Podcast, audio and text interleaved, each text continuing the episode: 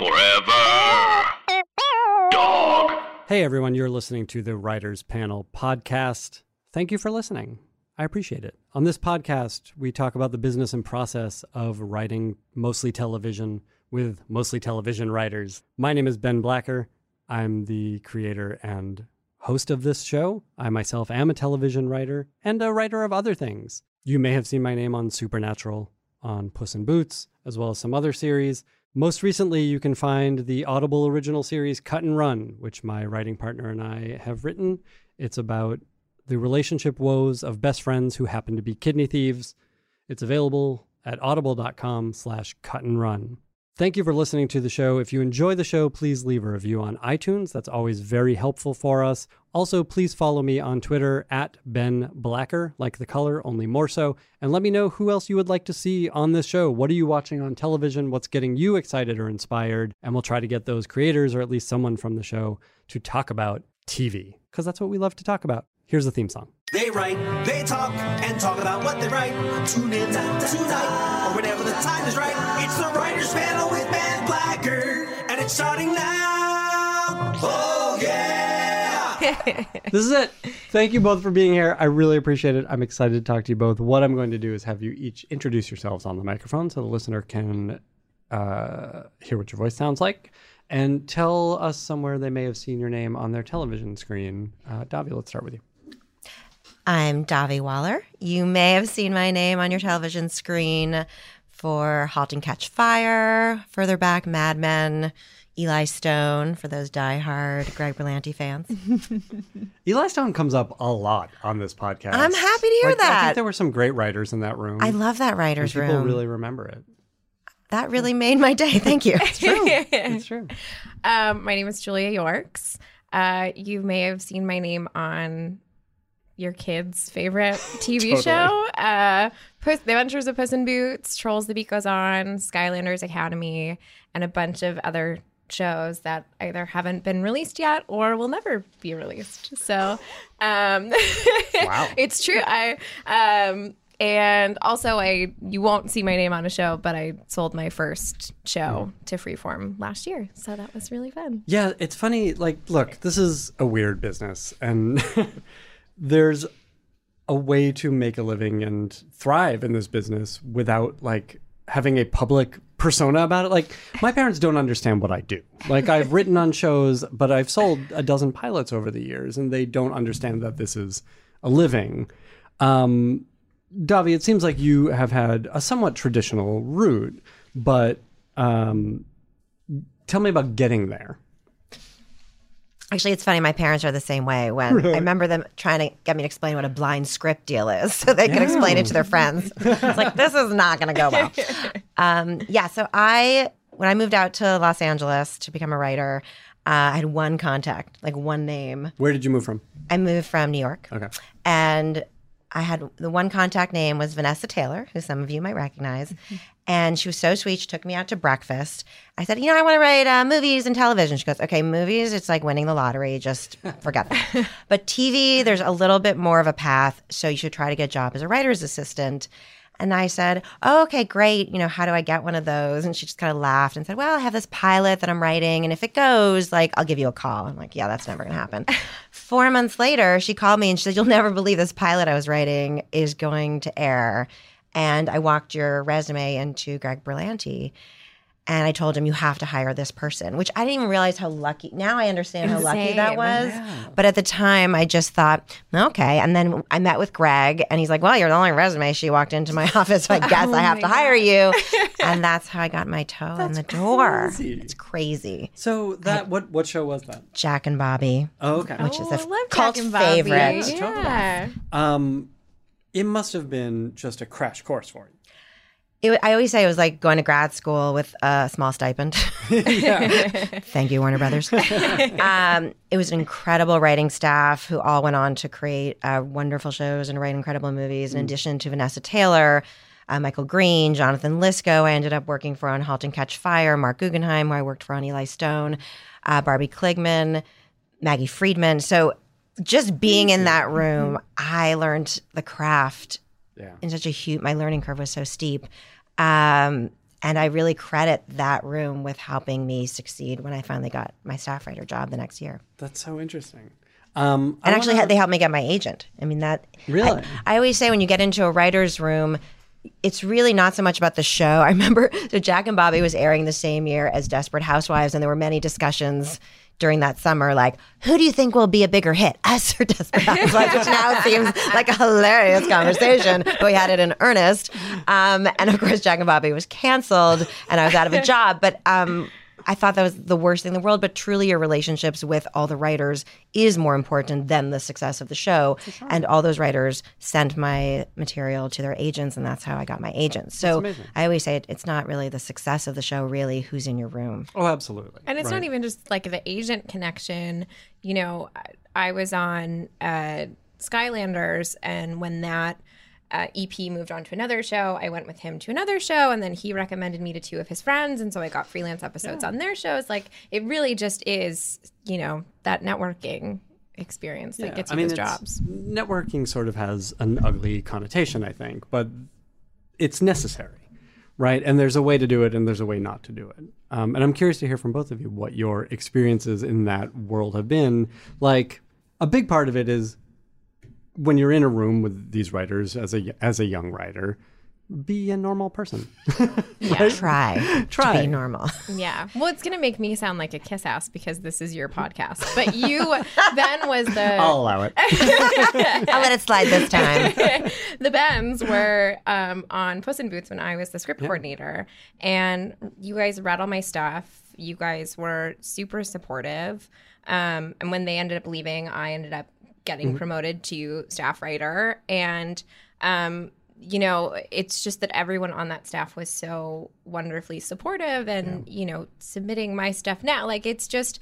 Um, networking you're right it does have such a like can i pick your brain over coffee connotation? And it really is just those relationships that you form um, In a natural way. in a natural way yeah. and you want other people to help you know you want uh, other people to to succeed I I think there are two schools of thought. I had a showrunner who said, "Never do a job well you don't want." But I actually think, and I felt this way as a writer's assistant, and I tell that to script coordinators and writer's assistant: if you do your job well, then the writers on staff will appreciate that, and they just want to help you. So I oh, and I always think of networking more is what do I have to offer, and how can I help people, rather than what can I get out of people. Right. And I think so. I'm always offering to not always. I get a bunch of scripts sent to me unsolicited. No, but I often, you know, you offer to give notes to your friends who are writers. You offer to be a sounding board. Um, I think just being helpful and seeing yourself as part of a community is, Yeah. is a great way to think about networking. Yeah, and I think something has shifted in the last couple of years where, and, and part of it is, you know, the ATA, uh, w, WGA disagreement, let's say. Um, but I think we are seeing ourselves as more of a community these days in a way that, you know, more, it used to be, well, I work in this office next to these people, so we kind of know each other, right? Like Yeah. between Twitter and that WGA stuff, I think we're, we're a more formalized community. I think it's one of the great consequences of the Yeah. ATA Writers Writers Guild rancor. Can I say that? Um, is that writers are Good word. There is no good word. Squabble. Eight month squabble. Um, is that writers have stepped up and uh, more seasoned writers have stepped up to read aspiring writers materials. I think the D- Writers Guild portal is feeling like more of a community in good and bad ways. Like you go to a Writers Guild meeting and you're like, fuck that guy. Let's keep asking those questions. but also you feel like connected to everyone. no, I've been the beneficiary of a lot of that Twitter, you know, kind of people reading my stuff. And um, I got a- meeting with Julie Plec based on a Twitter call out that she she did, and actually um, Acker recommended Ben Acker recommended me um, to meet with her, and and so it really has been an interesting thing that sometimes your agents can't get you into these meetings, but a person on Twitter can can just bring you in. I mean, you know, Dahvi, you you staffed a show last year, right? And like, I don't assume that you know you took from these kinds of call outs, but I do imagine that you vetted your writers, and what another writer or showrunner has to say about someone goes a lot further than what an agent has to say about them. Absolutely. I'm I really did my due diligence and did call the references. I'm always amazed when people don't call references because, and it's actually fun for me because I got to speak to some of my heroes. Totally. You know, I'm like, I'll call An- Alan Ball to ask about this writer and try not to geek out on him. Um, absolutely. And it is really helpful to hear how they did in the room. And I find there is this sense, you know, showrunners want to help other showrunners make good decisions. And it's something I learned from the Chris's, who are the showrunners along with Jonathan Lisco and Halt and Catch Fire, that they not only read 400 scripts, but they really vetted and they thought about how are all these writers going to fit together. So hmm. I don't only think about who are the best writers for the, my show, but also which personalities are going to have the kind of chemistry that will create a great room. And then how do I create a diverse room was also something that was really important and that I looked for while I was staffing. Have you been in rooms in the past where you felt like those puzzle pieces came together and that was the thing like you're trying to emulate and putting together your own room? At, one of my favorite writers' rooms was the Halt and Catch Fire mm-hmm. room, and it just was a fantastic. All the puzzle pieces came together. We worked together. I was there for two seasons, same staff, and I did kind of emulate their approach. Uh, So I'm curious about like what are those personalities? What were you looking for? Like what was the stuff when you were like, I know I want she gives the person. devilish laugh. well, I'm always I'm I always laugh because it seems like the people who are always bragging they have a no assholes policy are the biggest assholes. So I won't say that. No, um, I will. Give me those. I want all the assholes. They'll make me look like a sweetheart. Um, I have noticed in being in different writers' rooms that the most toxic writer in a writer's rooms, and they say that you just need one to really mess up the entire room, are the narcissist. So something I look for, I say no narcissist, and they're very easy to spot when you sit down to meet with them. If you just stay quiet for ten minutes, it soon is revealed to you. you know, if they have keep talking twenty minutes in and haven't asked you any questions. You know, it's Sure. so I was actually that's that was one thing that I was really careful about. And then I looked for I know this sounds it's gonna really cheesy, but uh, kindness, Sure. a really kind room. It's worth saying. It's so nice. I wanted to be, you know, I want everyone to be really fun and funny, and but I also want that kindness because it's going to create a supportive environment. And it's funny, about two weeks into my writers' room, some of the writers came up to me and they said, and I will say it was a predominantly female writers' room. We had only one male writer, and a Token male writer. yeah, I was like, very excited to hire a token male writer. Well, I did want that that one guy to give us a male perspective. For all It's just for all men to speak for all men. We felt it was very important for the show. Uh, I love it. but a couple of the writers came up to me after two weeks and said, It's so weird. You know, I pitch and, and no one's interrupting me and I finish my sentences. and I, so I, I, I was like, Well, that, I'm happy to hear that. Everyone says sorry all the time. Everyone's always apologizing. No, you go. No, you go. No, you first. Had you worked with uh, any or many of these writers before? I had not worked with any of the writers. Um, great. and, you know, maybe everyone has their own way. Some people like to hire writers that they know or are friends with their first show. I I didn't want to work with anyone. I didn't want to hire anyone who was a friend who I hadn't worked with because I mm-hmm. just wanted to have a clean slate and I mm. wanted to be able to have it be equal. So I happened to not know anyone who was in that room Yeah. beforehand except for my researcher mm-hmm. who I promoted to staff writer. I had worked with him during development. Um, so I'm curious to hear about creating the target for these writers. You don't have a shorthand with them, right? It's all new relationships. You're sort of setting how the room is going to work, um, but you also have to make a show and you know communicate to them what this show looks and feels and sounds like. And the first thing I'll say is when I was on staff, I never understood the showrunner's point of view. I never understood why they walked in frustrated or tired. I never understood why they thought they were working harder than the rest of us.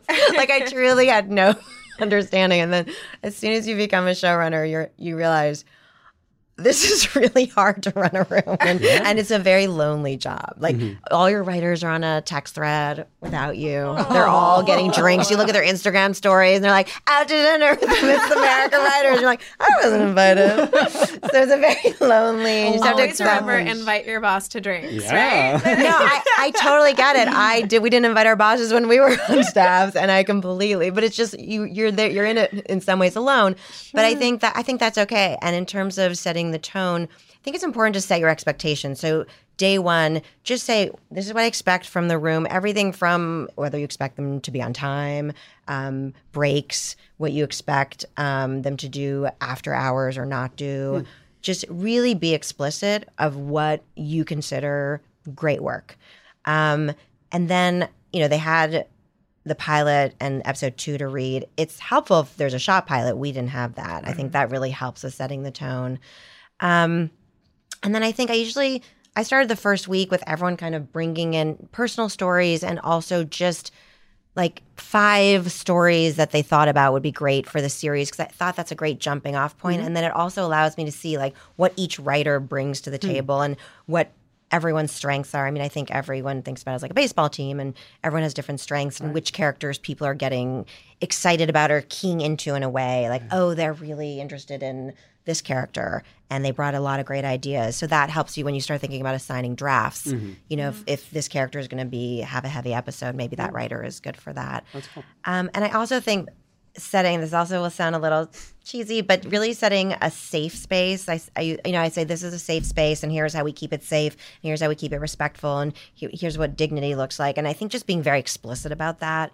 Uh, it seems so obvious, but I think it doesn't hurt for everyone to hear it. Um, I want to pick up on that in a second, but uh, Julia, you know, you've worked on a bunch of these different shows, Have. um, and it's sort of the flip side of that question. Like going on to a staff on one of these shows, where did you find the best instance of someone making clear what this show was? Yeah, I think that the I don't want to frame it in a negative way, but the best way to, to be in a room and think about it's it's what you don't want or what you don't want to Sure. the experience that you don't want to have again. And I think um, you mentioned having everyone come in with their own personal stories and have five different kind of ideas. I think that is so so critical to have that homework or to provide time where everyone goes away for an hour and comes back. Otherwise, it really just becomes a throwing things at the wall and, and seeing what sticks, but in a not productive way. And um, I'm the type of person who I feel like I find my words best when I write them, surprisingly, as a writer. Um, But that's so that's such a little part of the job. yeah, but it but I think it really helps and and once everyone has these clear ideas or, you know, instead of a kernel of an idea, it's like a popped piece of popcorn, you know, that you once you have that, you, it's a little bit easier to um you know, to to jump off from there onto, yeah, but what if we did this or what if we did this? And what do you find is the least productive time in the writer's room? Like where it's not, you know, where you wish the showrunner were more clear.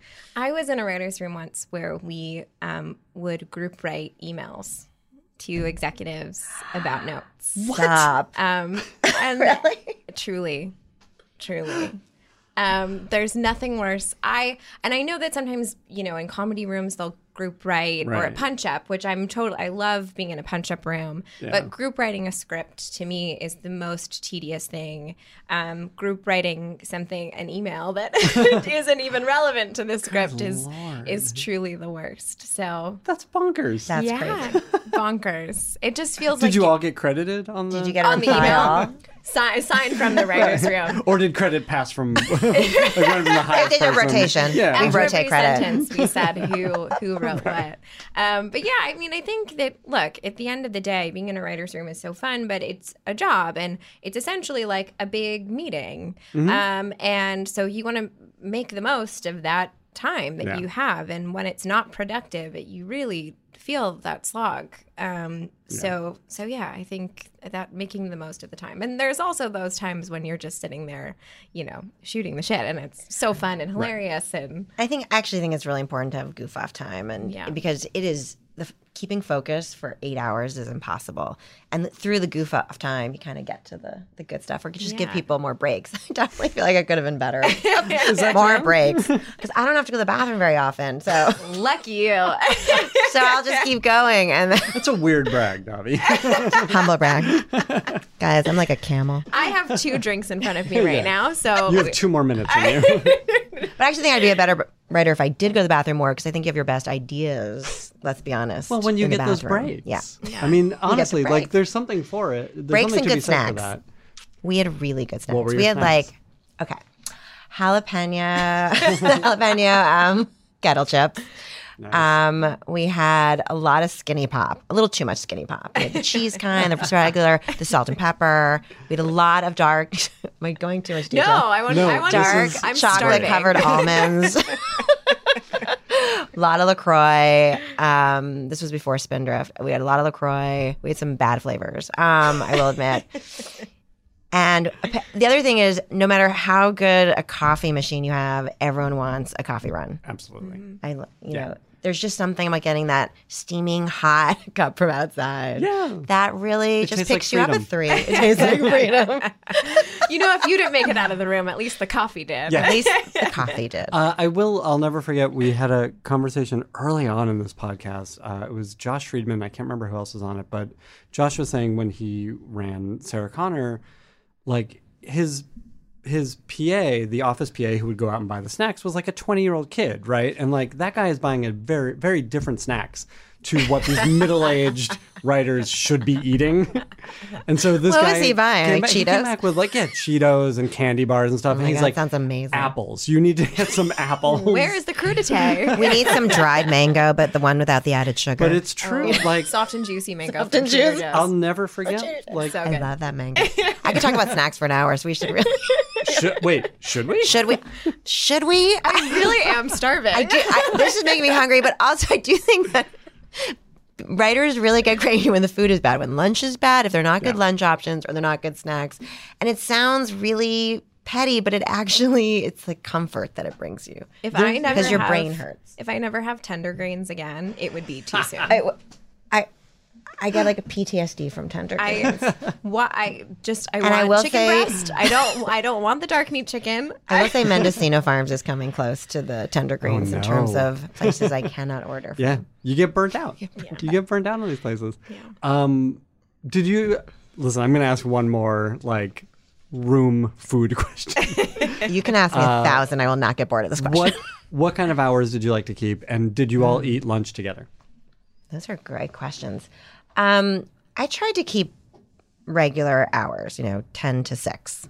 We definitely had a few late nights, but if you're getting the dinner menus, it's, I feel like that's not, you're not working so great. Um, we tended to eat lunch as a group outside. so there's we we worked in Lantana, and there are these really pretty courtyards with big farm tables, and we would always sit outside the Narcos writers' room, and they were not as thrilled or thought we were as amusing as I guess we thought we were at lunch, and kept oh shutting their door every time we came out. So we had this like rivalry with Narcos that was completely one sided. It's like San Francisco to LA. We're like It's not only a- we were aware of the rivalry. It's not a rivalry I'd want to have with Narcos. Exactly. I feel like Oh, I know. I know. Narcos. and also, we had a dogs allowed policy because I have a dog, and the writers had a dog, and our dogs would like wander into their room. They just were not happy with us. Just- we could feel the hostility. but that's where we ate our lunch together. Amazing. Um, I feel like we have a good opportunity here because we have the two of you. And um, Dahvi, you've worked in a number of different kinds of rooms. You had a lot of different kinds of experiences. Julia, you are, I think, in a transition phase. I sure am.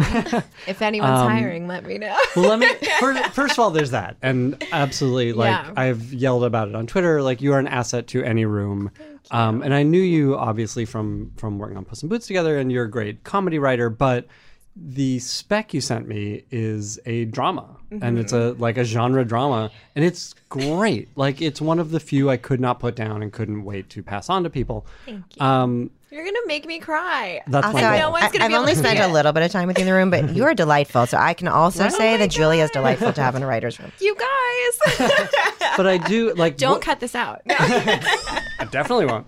But the transition you're about to make is not always an easy one. yeah, and, And it hasn't been an easy one. No. So why don't why don't you talk about that a little bit? Because I've been through that too, Yeah. and um, I think it bears talking about coming out of uh, kids animation, especially, Yeah. and comedy into drama.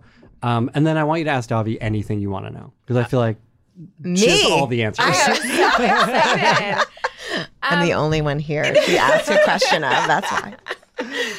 um, yeah, I mean, I think so. Uh, kids animation was where I got my start, and I really tripped and fell into it. I had a comedy feature that um, got me a ton of general meetings, and the last meeting was a DreamWorks animation, and they ended up putting me as the script coordinator on Puss in Boots. Um, I got promoted to staff writer, and I was there for like two or three years, and then um, immediately went on to Trolls. Like I, I just kept doing kids animation, but after Trolls for about a year and a half, I had a period of just intense unemployment where I was um, living off of freelance. I started working as a nanny.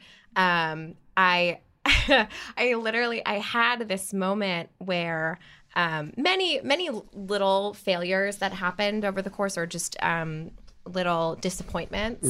The biggest ones being uh, I was offered a job on a preschool show.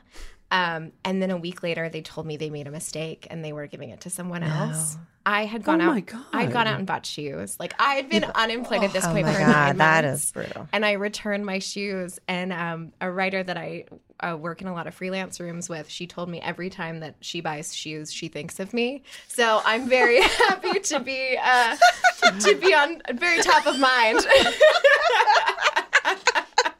Oh my god. so yeah, and um, you know, we had sold DoD, which was the show that I sold to Freeform. We had actually sold it to a production company before, Hmm. and there was a restructuring, and that deal fell through. So it was really, uh, it's always something. yeah, it was really a brutal year, and I really did think about packing it up and and going where I don't know. I've lived here for eleven years.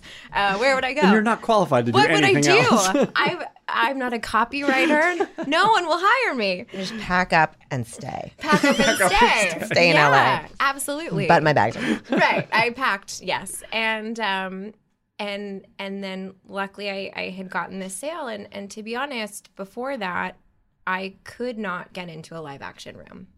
The I in that year and a half I had one live action showrunner meeting and that was with Julie Plec and that was from Twitter. yeah. Um and And that's even with your agent sending your Yeah. stuff out. I just because being even though I was, you know, a staff writer in animation for I think like 4 years I was a staff writer and then wrote uh, on seven different shows, it didn't matter. Yeah.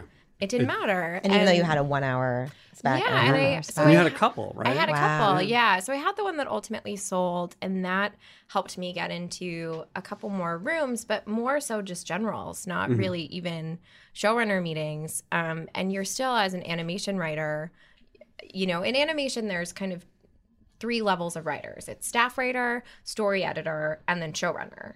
Um, and so you stay at the staff writer level for years. Um, but even though I've done that, I can't get above a. St- I, well, one, I can't get a staff job, but two, I couldn't get above that staff job on a live action show. So, yeah, I think you know, and we found out that Freeform passed on the pilot for this, and and now it really does feel like going back to square one in a way. Um, you know, I have another project that I'm going to go out with and and try to pitch, um, but yeah, it's definitely not a business for the faint of heart, and No. not not if you're craving stability. I mean, a big, Not for the. I was- I'm sorry, I can a big part of Just this. what kind of swear words are on this show is what came to mind. Oh, I'd like to hear how deep you can go. Give me those rare cuts.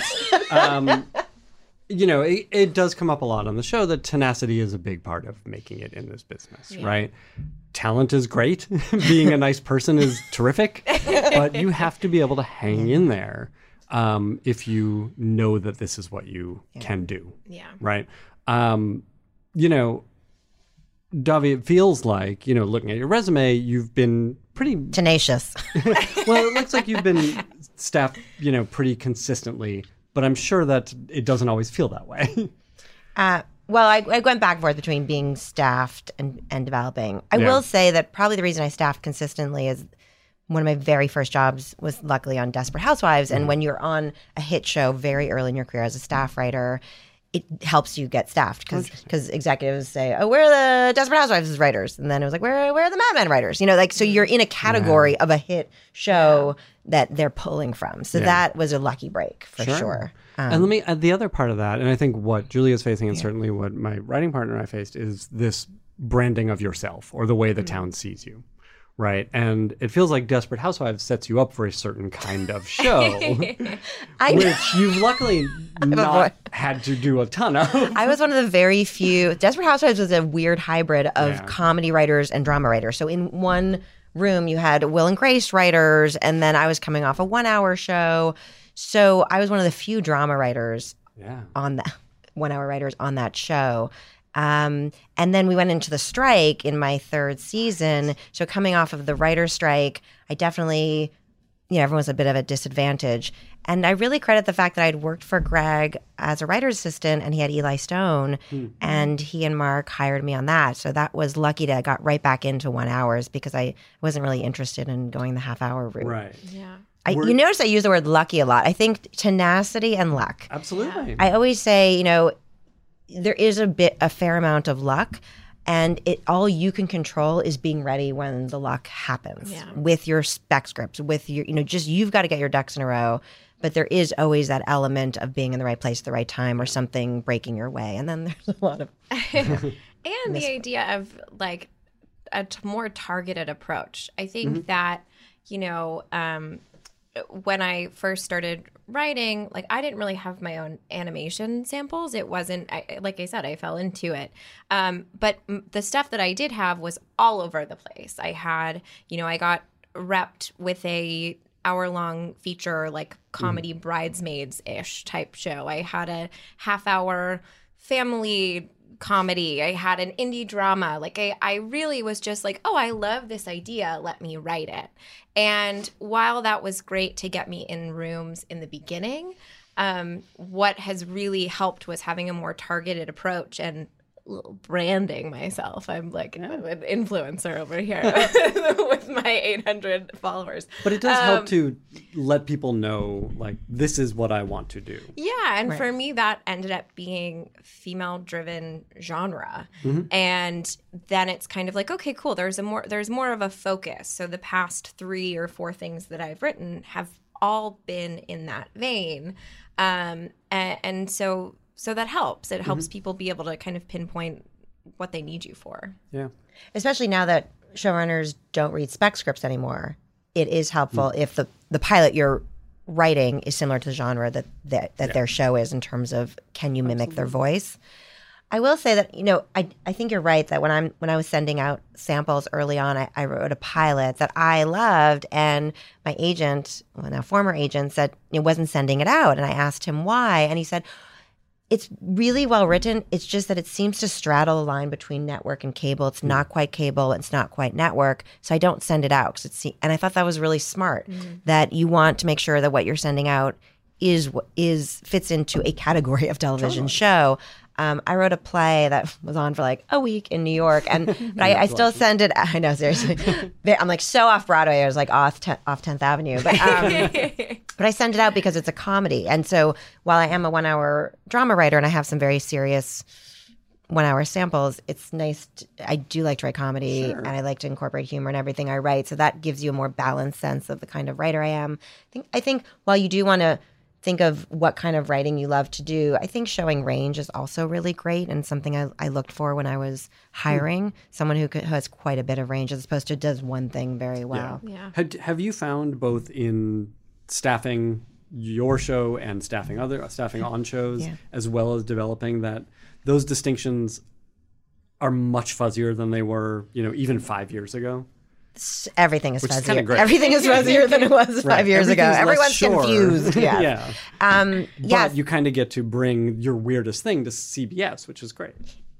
in fact, someone was just saying to me that, you know, we used to distinguish between network and cable, but with streamers, I could argue that Apple, and they would say, We're, we want to be NBC of the 90s. So, in terms of what is cable, what is network, and some of your ideas that 10 years ago would have been very weird on CBS uh, now would totally fit. So, I, I would say take your idea, you know, paint a wide canvas, see where it falls, because you don't know what and as we were just saying earlier before we started uh, recording, that the head of the network might move to another network, and suddenly the network you sold your idea to is no longer interested in that. But so you have to be. I think you have to be very flexible Yeah. um, in terms of, like Julia, you were saying, like instead of saying I'll only take this kind of job or this kind of staffing job, being open to like other possibilities that might ultimately get you where you want to go. Yeah, I think that for me was the biggest thing. I was we were saying before that I actually applied to be a writer's assistant on Mrs. America because even though I had been staffed previously,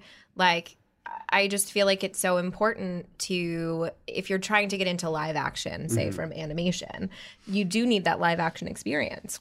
And that ultimately comes from you starting lower. I think I don't know if you've had David Slack on the podcast, but Too many times. Great. So he was saying he was he did something similar. Like he had Yeah, been an right. animation co-EP and Yeah. then was a staff writer on Law and Order. Um, And if in a couple of years you're a co-producer, who cares that you were a writer's Exactly. It doesn't matter. Right. yeah, it's. I think uh, again, having been unemployed for a long period, I just want to be working, and I think I think people should want that. You know, it's this this career is so incredibly humbling, um, and you know, or at least it has been for me. No, it absolutely is. I, w- I would say that when you're look when you are looking at jobs either as a writer's assistant or when you're staffing, I would definitely prioritize getting staffed on a show that is greenlit because a show that is a you know these mini rooms have become very prevalent. And if you look like if you look at IMDb, you'll see a gap where it looks like I didn't work for a couple of years, but I was uh, in mini rooms on shows that didn't get made. And not only are you again not having your work shown, but you're not getting producing experience, you're not getting editing experience. So uh, I really encourage writers to add. I say this, and of course, we were not officially greenlit, Mrs. America. we opened the writers' room, I remember the first week I said, "Guys, you know, we're not officially greenlit, but I really think it's good because Cate wants to do it." and they're like, "Yeah, we know, we know, Dahvi. We're all we're all praying tonight." that's that's Cate Blanchett.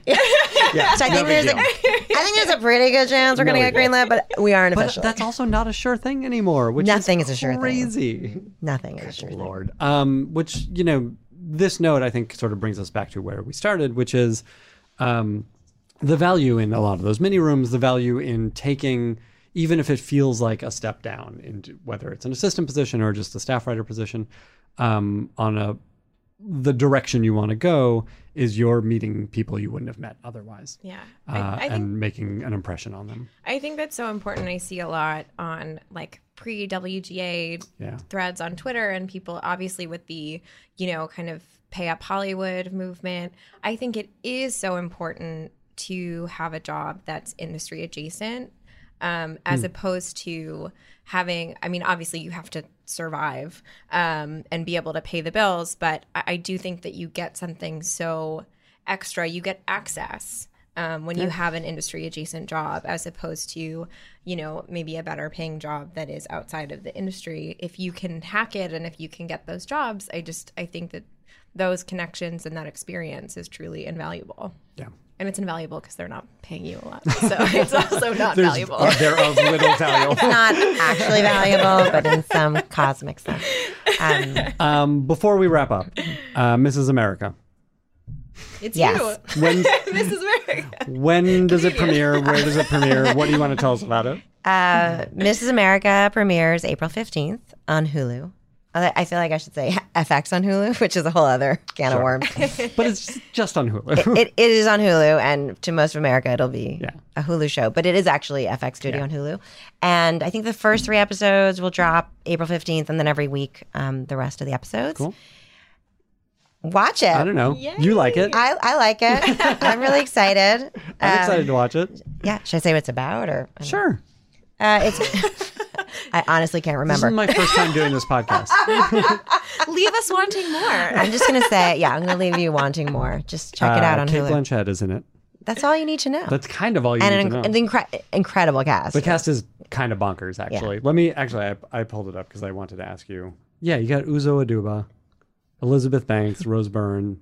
Tracey Ullman, Margot Oh, Martindale, you got Melanie Lynskey. Melanie who's- Lynskey, John Slattery, James Marsden. Yeah, this is Sarah Paulson. This is nuts. Like, just watch Jeanne it for that Tripplehorn. alone. That's a good enough reason to watch What? any show. How did you? This is another conversation. We'll do it For another day. after I get to watch the show. We'll have you call in because I'll have a lot more questions about how you pulled this off. casting convo Yeah, seriously. Um, thank you so much for be- being here, both of you. Before we go, please, um, I'm curious to know what are you watching on television these days? What's getting you excited or inspired what do you want to recommend to people? Sure. Um, I well, I can't. I, I just started watching Outsiders, the HBO. The Outsider? Is it the Outsiders? Just one. It's only It's one. not the Outsiders. No, that's the uh, that's the S.E. Hinton book.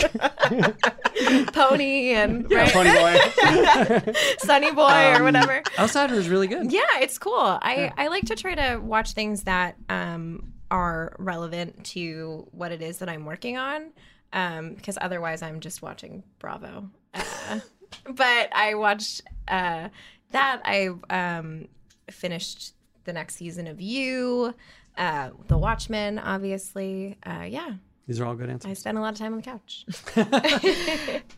I've actually gone in the other direction of watching things that are very different from what I was working on. I started watch. I just in the middle of Ramy, which I love. It's an amazing show, and I just started season two of Shrill, which is another favorite. Good answers. I recommend both of them. They're both on Hulu. Hey, wait a minute. Poker's chill. I am you totally both. chilling for Thank you both so much for being Thanks, here. man. It was such a fun. Thank you. Forever. Dog. This has been a Forever Dog production.